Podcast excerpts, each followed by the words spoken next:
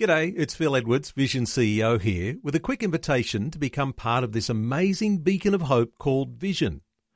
Together we can put our love into action to help people of all kinds build or rebuild their lives on the truth of God. Please consider the part you can play during our upcoming Visionathon appeal, remembering that it's your support that makes Vision possible, including this podcast.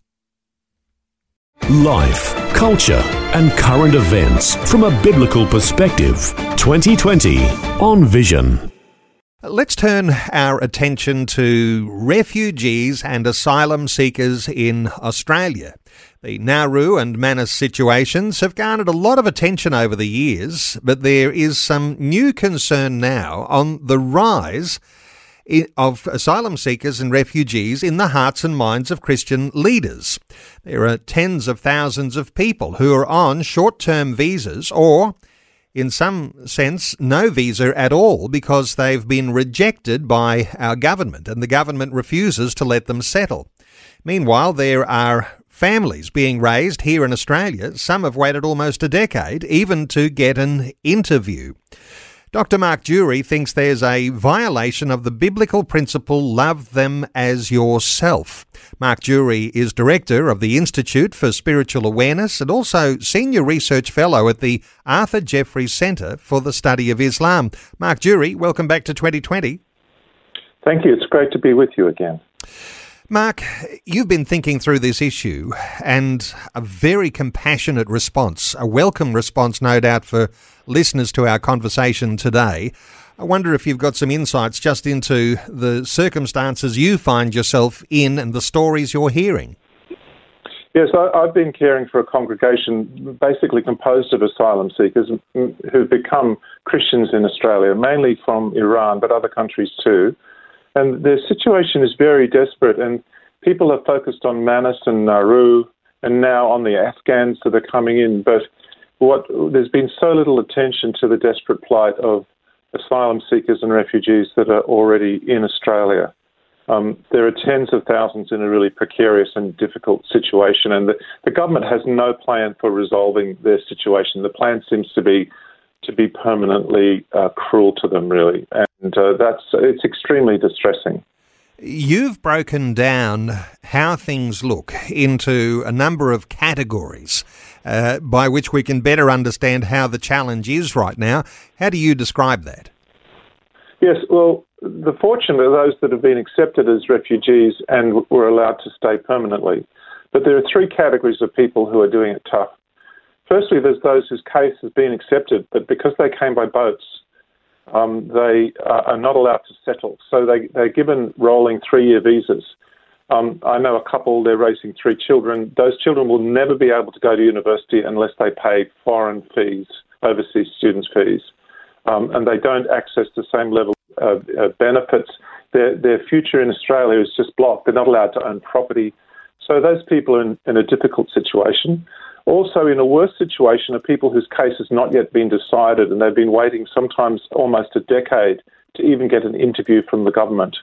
Um, so they're basically in limbo for 10 years, and some of them then, after 10 years, find out their case has been rejected. And the third category is people who have been rejected. They're in the community, they're not able to access Centrelink benefits or any kind of help from the government. They weren't eligible for JobKeeper, for example. Um, they're actually technically not allowed to work. Um, it's as if the government was sort of denying their existence.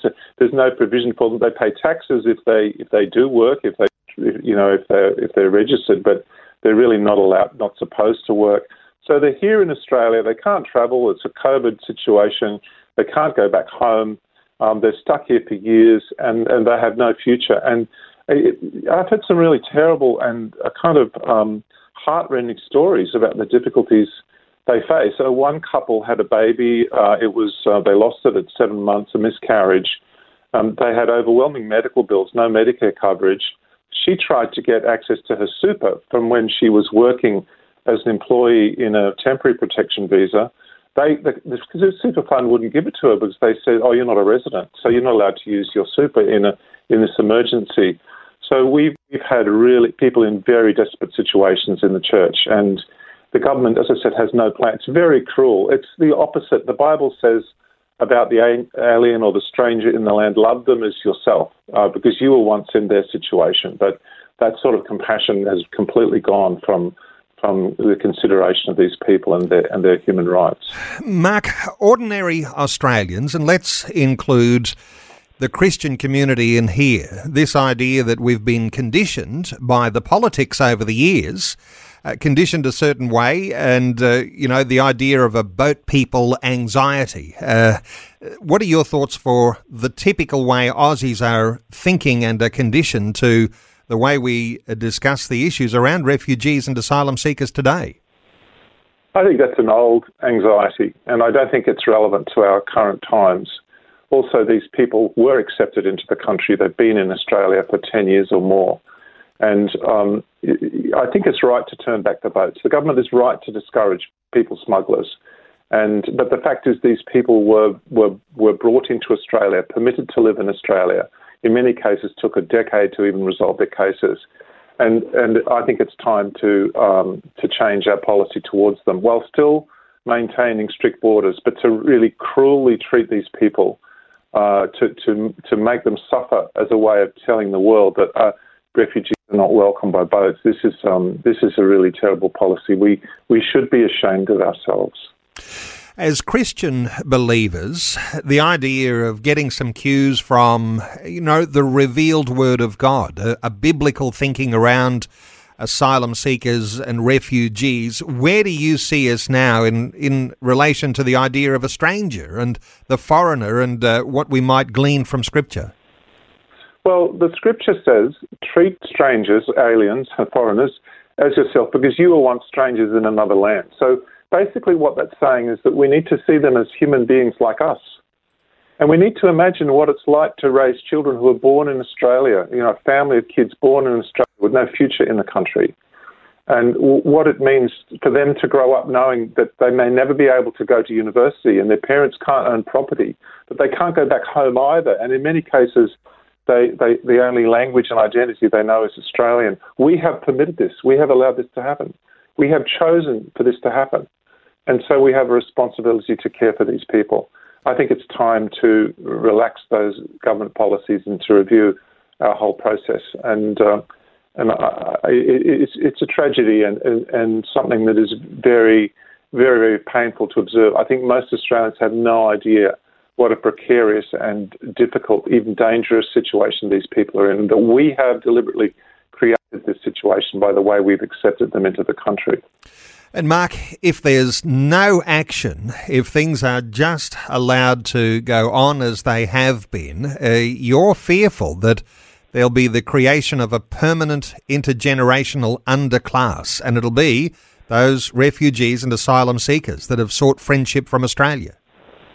That's right. They'll, they'll be here permanently stateless, basically, in effect, and um, not allowed to access any benefits and it's it's it's really incredibly distressing to to understand fully what that what that really means. And we are actually at the moment in Australia short of immigrants. We need people to work. We need people to pick crops. We we need we need people with skills. These often these people. The people I've been working with, Iranians, are often very skilled and very willing to work.